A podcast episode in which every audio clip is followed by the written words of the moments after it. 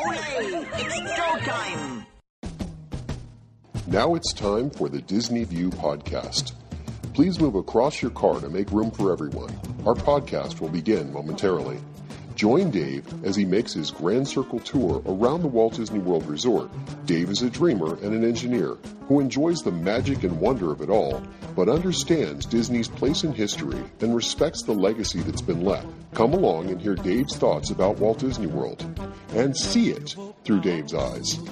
Please stand clear of the podcaster. Por favor, manténganse alejado del David. And now, here's your host. Hey everyone, it's Dave. Welcome to another edition of Dave's Disney View podcast. Salam alaikum, and welcome to the overview of the Morocco Pavilion at Epcot, or more precisely, the Kingdom of Morocco, as it says on the signage in front of the pavilion. As we've done in the previous nine podcasts about the pavilions and World Showcase, we'll break this up and I'll give you an overview, talk about the buildings, designs, and architecture, then move on and talk about the grounds, outdoor gardens, and displays. I'll then head inside and talk about all of the inside displays and shopping. Afterward, I'll tell you all about the entertainment that you'll find, characters, and kid stuff, and I'll end with dining options and drinking around the world. Now, finally, I'll give you some details of, on what either was planned for the pavilion or is planned for the future. This is now the 12th in a series of podcasts about World Showcase. I'll put links in my show notes page to the other shows in the series. Let's start with the overview. Morocco was the first pavilion added after the park opening. It came along about two years after opening day, opening on September 1st, 1984. It's situated between France and Japan along the lagoon. The location itself is actually kind of clever. Situated next to France, the Imagineers played on the country's physical, actual locations. Morocco is across the Strait of Gibraltar from France. Well, technically from France's neighbor Spain. So it's not exactly geographically accurate, but it's still kind of clever. And here at Epcot, they paid homage to the fact that France is right next to Spain and is across the Strait of Gibraltar. As you walk from Morocco to France, notice that the walkway becomes darker. This is intended to represent the Strait of Gibraltar. They actually built it in so that you kind of get the feeling like you're crossing between France and Morocco. Now, historically, Morocco's relationship with the United States dates back to the Revolutionary War. Morocco was the first country to recognize the U.S. independence, and the king had a fair amount of correspondence with George Washington on the subject. Replicas of some of the letters and correspondence that they sent back and forth to each other can be found in the Marrakesh restaurant. Just walk in and ask to see them, they'll point you right to them. It's actually a nice little historical piece that exists there. King Hassan II was ruling Morocco when the pitch was made for World Showcase, but the connection goes even deeper. Hassan had met Walt Disney at Disneyland some years earlier and got a personal tour of the park. So, as you might expect, he took great interest and asked to be included, but with a most unusual and an unexpected twist. The government itself would foot the bill for the design and construction and agreed to fund maintenance and upkeep. Who needs a sponsor when the government steps in and makes it happen? So let's talk about the grounds and gardens. The Imagineers worked with King Hassan to create something that was representative of the country. The pavilion itself is basically broken up into two areas the Villa Nouvelle, or the New City, and the Medina, which means city in Arabic, or the Old City. Like the rest of the countries in World Showcase, the architecture is true to the country's origin, but it is the most authentically detailed and correct of all the pavilions in World Showcase. The buildings represent architectural styles found in the Moroccan cities of Fez, Marrakesh, Rabat, and Casablanca. The sections of the city, the two sections, Old City in the back and New City in the front, are separated by a huge stone portal called the Bab Boujalad Gate. This gate is a recreation of the one found in the city of Fez. The country of Morocco's history goes back over 12 centuries, and much of its food, language, and customs are from influences of the Middle East, Africa, Spain, and France. The dominant feature here is a realistic minaret, typical in most Muslim countries. A minaret is a prayer tower, and it serves two purposes. The Prophet Muhammad told followers to call the faithful to prayer from the highest point in the city, and the minaret would be that, and the height of the tower is intended to help heat escape the mosque in warm North Africa. This minaret is a replica of the Koutoubia, whose namesake can be found in the city of Marrakesh. The original was constructed in the 12th century when that capital was nearing the zenith of its prosperity and importance, with a population approaching 700,000. The original stands at 204 feet tall, and the Epcot clone is maybe a bit shorter. Incidentally, the design of the originals is the same as the Hassan Tower in Rabat and the famous Giralda in Seville, Spain. All of these were erected during the golden age of the Moroccan Almohads dynasty. You'll also find a minaret called Chellah, which is a replica of the necropolis in the city of Rabat. Necropolis is essentially a Muslim tomb site. Now, the one in the city of Rabat was mostly destroyed by an earthquake and now is kind of a garden, but the site has a smaller minaret, and that's what's duplicated here. The other immediately noticeable thing is the mosaic artwork, because it's everywhere in the pavilion. And there's a story here. King Hassan wanted true authenticity, so he sent a group of artisans to Orlando to create the detailed work and to oversee the architecture. So, yes, these were the artisans who worked for the king, who contributed to the pavilion. Now, as you walk through the pavilion, look at the detail work. In a word, it's astounding. But here's a detail you can't overlook. The Islamic religion prohibits artistic depiction of live objects. Therefore, their artists have developed a unique style of abstract design. Rather than plants, animals, and people, often found in Western art, Islamic decoration consists of detailed geometric patterns represented in tile walls and carved plaster on the buildings. In all, craftsmen used over nine tons of tiles, most of them hand cut to make the patterns you see. Each mosaic has at least one flaw in it. And that's because local belief dictates that only Allah can create something that is perfect. Now let's take a look around at what you see. We'll start out in the front of the pavilion, near the lagoon. Just over the railing, by the Spice Road table, is an ancient looking water wheel. This wheel is a working device and is used to provide some irrigation to the plants in the pavilion. It served as more of a focal point before the restaurant was added. As you enter the main courtyard of the pavilion, you'll notice a fountain in front of you. This is supposed to represent a town, specifically Nejjarine and Fez. To the left is the gallery, with a rotating display of art. The last time I saw it, it was the Gallery of Arts and History, a display of science, music, and technology of Morocco. Now, to be honest, it's not obvious where this museum is. You only see an ordinary heavy wooden door, but once you step inside, looking back through the door to the outside, you'll see these beautiful stained glass and ornate carvings, and you'll realize that you really are in a museum. The museum itself is on the small side, but take time to look around.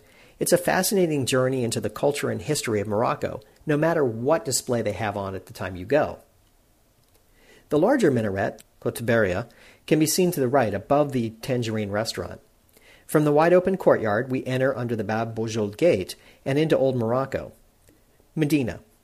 I distinctly remember when I went to this pavilion for the first time in 1984.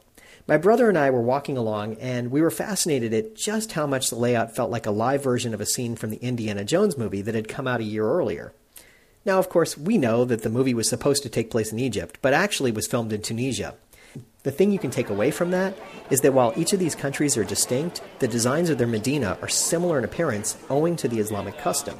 So when you walk through the Moroccan pavilion, you're seeing something that's representative of something that you might have seen in Tunisia or in Egypt or in actually Morocco. Now, the old city features narrow, winding, crooked streets with shops all along, much like the movie set. If you're very observant, notice the little different colored tiles and paints. White walls and green tiles represent the imperial cities Fez and Rabat, but in the south of Morocco, earthen colors are the norm. So as you look at it, you'll see these different color schemes that are there. Now, the first building you see as you pass through the gate on your left is the Fez House, replicating a typical home in Morocco, not unlike what you might see in Spain for a hacienda, with a central courtyard in front of it. Notice the mosaic tiles, carvings, and artifacts from daily life. It's, if it's quiet, you might even hear children playing in the background, because it does actually feel like you're in someone's home. From near the gate, look up and you can see the smaller minaret in the old city, the replica of the one found in the city of Hela. The remainder of the pavilion, with its winding streets, can't really be described in a podcast. I wouldn't do it justice. You really have to see it and explore it on your own. You'll see lots of shops and take in the sounds and smells. The restaurant Marrakesh can be found toward the back, as you might see in a Medina around the world. The idea is to draw visitors into the town. It's almost Disney like in the sense of having a weenie. In this case, it's food that draws you in to the, to the old city. To the left of the restaurant, look up and you'll see a reproduction of a water clock, also found in the old city of Fez. This water clock, or Bologna, sits atop one of the oldest universities in the world, Al Qarawiyyin, which was founded in 812. take a couple of minutes and just look at the amazing geometric patterns and colors of the tiles in the buildings. If you go into the brass bazaar, look up at the ceiling. It appears the posts, beams, and sticks that go overhead are open to the sky, but if you really take a closer look, you'll see that there's a skylight above protecting the store from the elements. Look up at the ceilings and the tile works in many of the buildings and be amazed at the intricate detail and beautiful ornate lamps and lanterns. Remember, all of this detail was supervised by the workers sent by King Hassan II, all to ensure authenticity. Now, as you walk along, there are plaques explaining the significance of many structures and details of the pavilion, so be sure to take some time and walk around, read, and explore. Now, here's something that Kara of DisneyFanatic.com said of the pavilion. Quote, Barely visible from the main pathway around the lagoon, the Morocco Pavilion is home to the most elaborately designed, authentically constructed, and all around fun to shop and marketplace this side of Casablanca. As you wander through the indoor and outdoor marketplace, set along rambling storefronts and hidden pathways nestled toward the back of the pavilion, don't be alarmed if you forget completely that you're in Epcot or even in the United States. You'll find yourself surrounded by a variety of delicately crafted artisanal goods, as well as traditional clothing and jewelry, rugs, and tapestries belly dancing accessories, decorations for the home, and more. This is my very favorite place to wander and get lost in the atmosphere around me, allowing my imagination to guide me, and taking in all the wonderful sights and sounds in every corner. It seems to me that no matter how many times I return, I will always discover something new in the Morocco Pavilion. My wish is that you too will continue to notice, experience, and appreciate something new, not only in Morocco, but in every pavilion, park, and resort each time you return to Disney World. I just thought that kind of summed up the feeling of it. When you walk around through the pavilion, it is really something special. Most people just kind of walk by and go, yeah, okay, neat, fun, whatever. But it really is worth spending some time in and walking around. Trust me on this. Take your time and walk around. You will be amazed. The result is an amazingly immersive experience that makes one feel as if they've been transported to another place and another time. Oh, throughout the pavilion, North African plants, including citrus trees, date palms, and olive trees, and fountains can be seen throughout. The courtyard plays host to entertainment, including a belly dancing show in the early evening. The landscape is dominated by plants of economic importance, a reflection of the integral role agriculture plays in this country. Hence the reason for the water wheel out front, too. Now let's talk about shopping. There are seven distinct shops in the pavilion. They include the Casablanca Carpets, where you can find fine hand knotted carpets and rugs, Medina Arts, where you find Moroccan crafts such as tagine and ceramic plates and items from Aladdin. The Brass Bazaar, where you'll find many different items that are made of brass, many of which come from North Africa and actually from the country of Morocco. Some of which are hammered. You might see an artisan working on some of them there in the pavilion. You'll find Souk al Maghreb, which sells souvenirs, and you may see t shirts with the yellow camel on it with the name Habibi. Now, there's an interesting story here. There's a uh, there's a children's book that goes along with this. Habibi, which is Arabic for my darling, is a camel who usually seems to enjoy his work, giving rides to children. But one day, Habibi lies down and absolutely will not get up. What's the matter? asks Ahmed, Habibi's owner. Could it be a toothache, a tummy ache? Habibi isn't telling, but a trip to the bazaar solves the problem and leaves both Ahmed and Habibi happy. Inspired by a real life camel and its driver, author Betsy Lewin met in Egypt. This frolicsome picture book delights any child.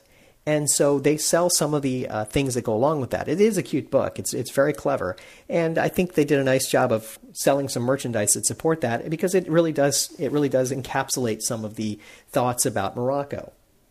Of course, there are a couple of stores that sell food items. There are leather goods, and there's henna tattoos created from a plant-based paste. Henna is painted in ornate designs onto someone's skin, creating a hand drawn work of art that can last anywhere from 7 to about 14 days. Guests are encouraged to leaf through the binder filled with many tattoo patterns and pictures ranging from authentic to whimsical to straight up Disney. Of course, you can get a Mickey Mouse tattoo. But if you don't find anything you love, the skilled henna artists are more than happy to custom tailor a design to your liking. You can even have your tattoo finished with some glitter and rhinestones. The whole process takes about 10 to 20 minutes, depending on the size and intricacy of the design, and the prices range from about $20 to $40. And this is one of only two places that you can get a henna tattoo on Disney property. The other one is in the Animal Kingdom. So just kind of keep that in mind. If you're interested in a henna tattoo, it's a good way to be able to get one and enjoy it and kind of take in the experience of something that's traditionally uh, Middle Eastern. Now, as far as other areas go, there aren't a lot of other areas after you've wandered through the market, but Have you ever walked into Epcot's Morocco, decided there isn't much to see, and just kept going? Well, it might surprise you to learn that there are some rather fascinating areas of the pavilion. Discover them by taking a free 45 minute tour called The Treasures of Morocco, available periodically throughout the day. You'll learn about the culture, history, and people of Morocco, as well as the basis for the Morocco Pavilion, enhanced with visits to the food market and the Fez House. As far as entertainment, the characters of Genie, Jasmine, and Aladdin appear daily in Morocco toward the rear of the marketplace.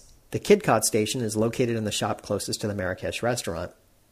There used to be a stage on the lagoon where the band called Mo Rockin would perform. But change came when the Spice Road table was constructed and Mo Rockin was moved across the promenade to face the lagoon over closer to Japan. And then Mo Rockin was retired and placed, replaced with more of a fusion band called Matbuka Groove. Ladies and gentlemen, boys and girls, marhaba, and welcome to Morocco. North Africa is like a patchwork quilt of many cultures, and the rhythms of the entire African continent move northward, where they mix with thousands of years of the traditional music of Egypt, the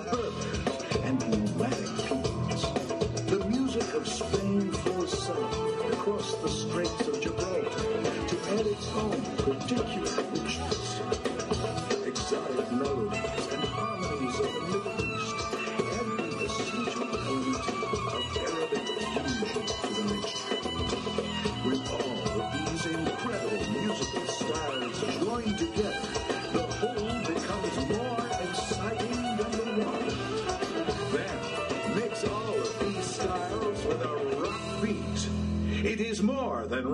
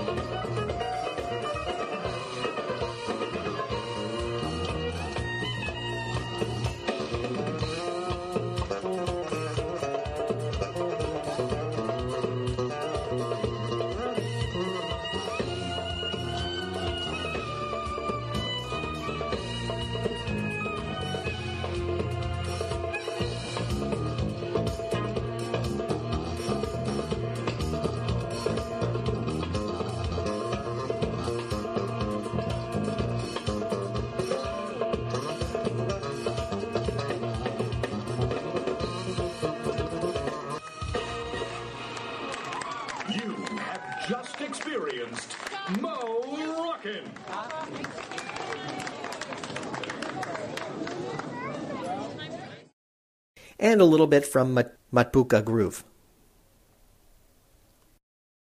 Welcome.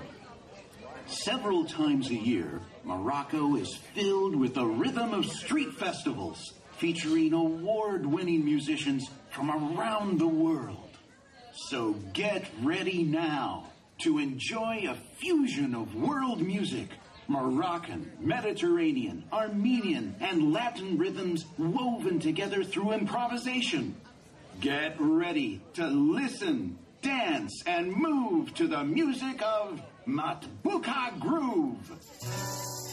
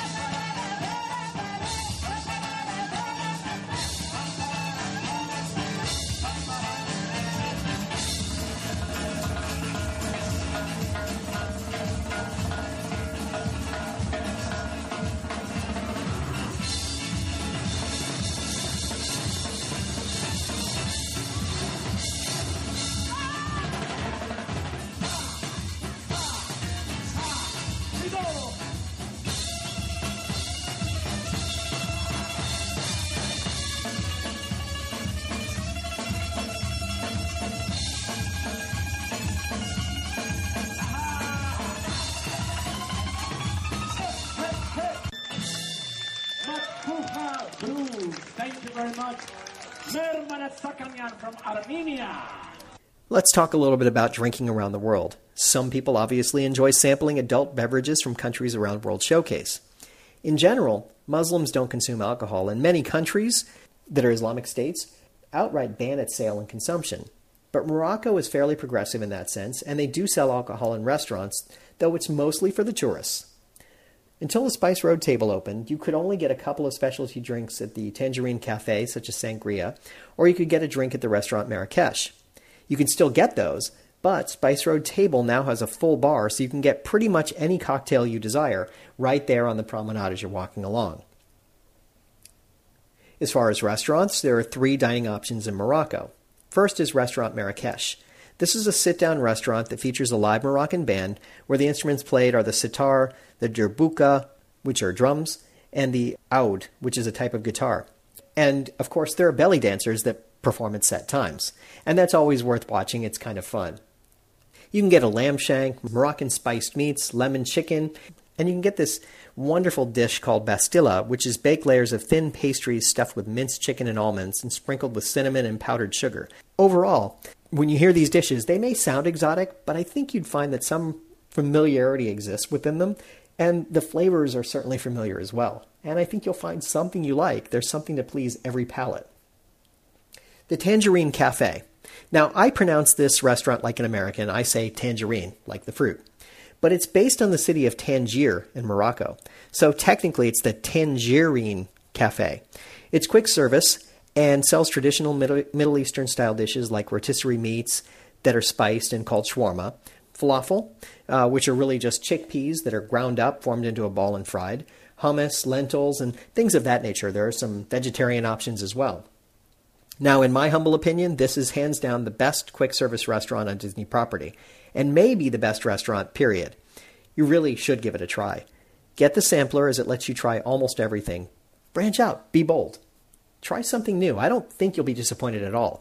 There's some really good dishes here. Their, uh, their couscous that has a little bit of uh, citrus flavor is just really something. It's really, really nice. Now, just off to the side of the cafe is a coffee shop that serves a few Moroccan specialty coffees, has a few desserts, and the aforementioned sangria. Moorish espresso with nutmeg and cinnamon, and the Kasbah coffee with a little bit of hazelnut liqueur are good choices. Or maybe a Moroccan mint tea served cold on a warm day can be refreshing. The third dining option is the Spice Road table. The Spice Road table is neither counter service nor table service per se, even though you're served both in the beautiful outdoor terrace covered area, or if you sit inside, which offers a spectacular view of World Showcase. The decor with its beautiful blue and white paint represents the north of Morocco and the Mediterranean. But the fare offered is not Moroccan, but a sampling of foods from around the Mediterranean area. Unlike the foods at the Tangerine Cafe and the amazing restaurant Marrakesh, which are traditionally Moroccan fare. It's intimate and the food is amazing. The eatery features what's called Mediterranean small plates, more like finger food or hors d'oeuvres or tapas, with offerings such as spicy garlic shrimp, salted cod croquettes, lamb sliders, a full service bar, and a great place to see illuminations. It's conveniently located next to the docking area for the Friendship ferry boats that come across World Showcase Lagoon. Be sure to take the time and observe the beautiful decor, both the artifacts in the walls and the architecture. Even though these weren't designed by King Hassan's artisans, they are designed in the same sort of sense. They use the same sensibility, same sort of schemes, and kind of followed the patterns that were left by the artisans. Now, what nearly was, or what's coming, because King Hassan and his artisans were directly involved in the design and construction, it, it pretty much was as he intended it. There was nothing planned to be added, and to this point, nothing's been removed really. But here are a couple of interesting items that you may want to consider. Most of the pavilions in World Showcase are lit up as part of the illumination show, but Morocco is not. The minaret and representation of the mosque remain dark, as lighting them would violate local religious beliefs, so Disney decided not to light them up and to go ahead with the cultural norms and customs of Morocco and not light them up during illuminations. Also, when you're looking at the Morocco Pavilion from across the lagoon, you can actually see the top of the Tower of Terror over in Disney's Hollywood Studios. It's in the background of the Moroccan skyline.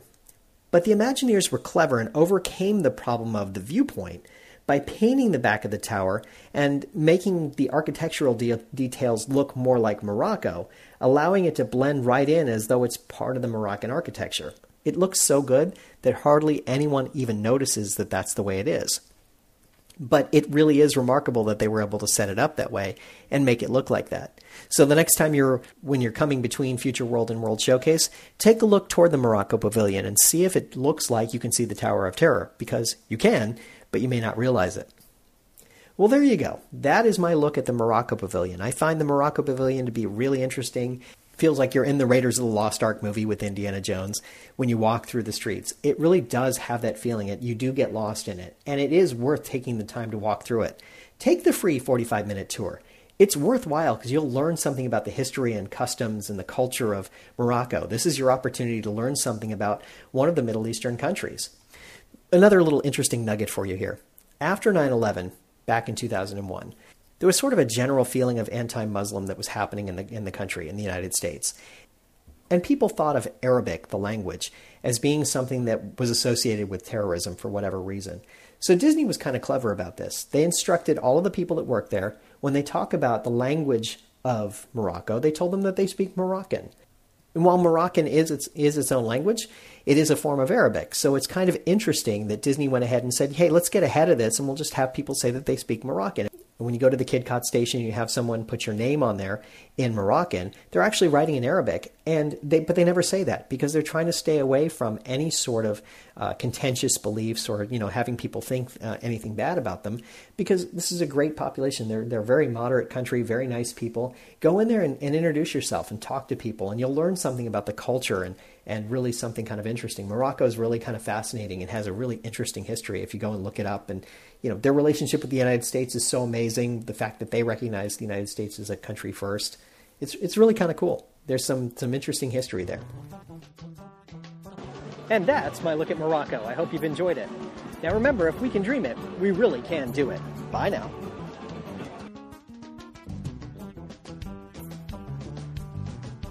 Thank you for tuning in to the Disney View podcast. We hope you had a pleasant stay and arrive home safely. Please remain seated until your ride vehicle stops completely. Then, gather your personal belongings and step out onto the moving platform. And yes, I know it went by so quickly, but don't worry. One of the nice things about traveling on this podcast is that the journey is just beginning.